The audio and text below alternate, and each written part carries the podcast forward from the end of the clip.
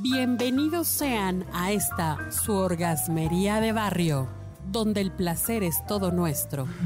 Mi nombre es arroba tulipán gordito y la banda que me respalda.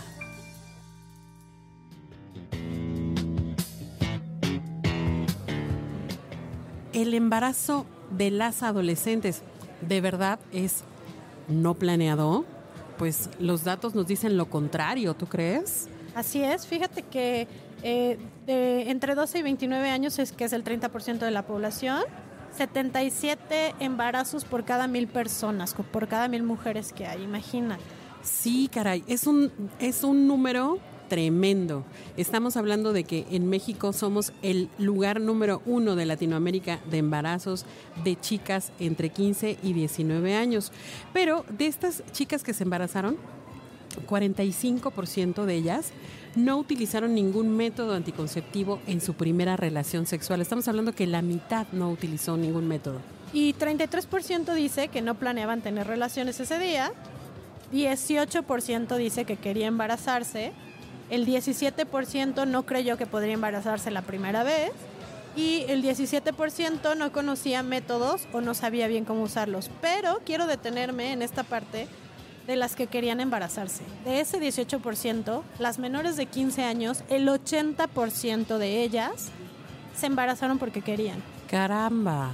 No, estamos hablando, espera. Primero, las de 15 a 19, primero el, el 18% quería embarazarse. Y luego las más jóvenes, o sea, las menores de 15, 80% también quería embarazarse. Así es, y resulta que cuando se les preguntó es porque se sienten solas y creyeron que iban a construir un lazo, eh, un vínculo afectivo que iba a durar para toda la vida. El problema es que cuando se les aplica la, encuesta una vez que nace el bebé, se dan cuenta que este vínculo, pues lo único que quieren es deshacerlo. Definitivamente sí.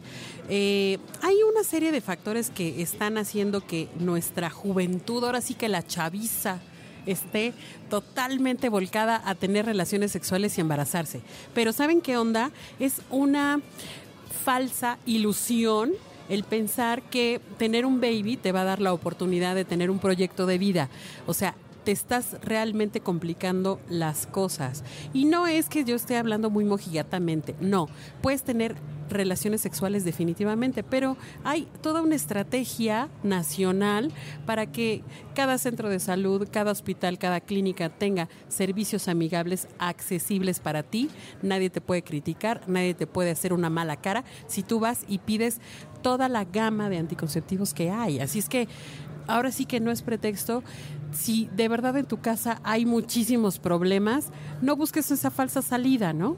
Claro, además sabes que todo es gratuito y sobre todo eh, pues previene como en otro de los audios que tenemos aquí en la orgasmería, previene de muchas enfermedades, ¿no? Muchos de el condón principalmente. Entonces, no busques una falsa salida que te va a causar muchos más problemas de los que tienes. Sí, y además tener, eh, pues buscar alternativas en tu vida no estar idealizando el rol de madre y esposa de verdad.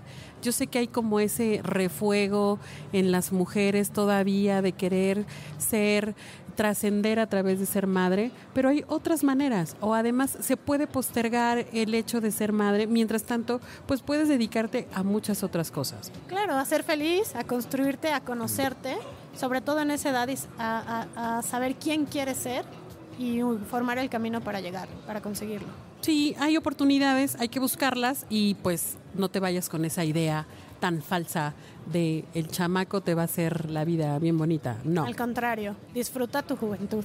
Estamos desde Output Podcast y AB Conecta.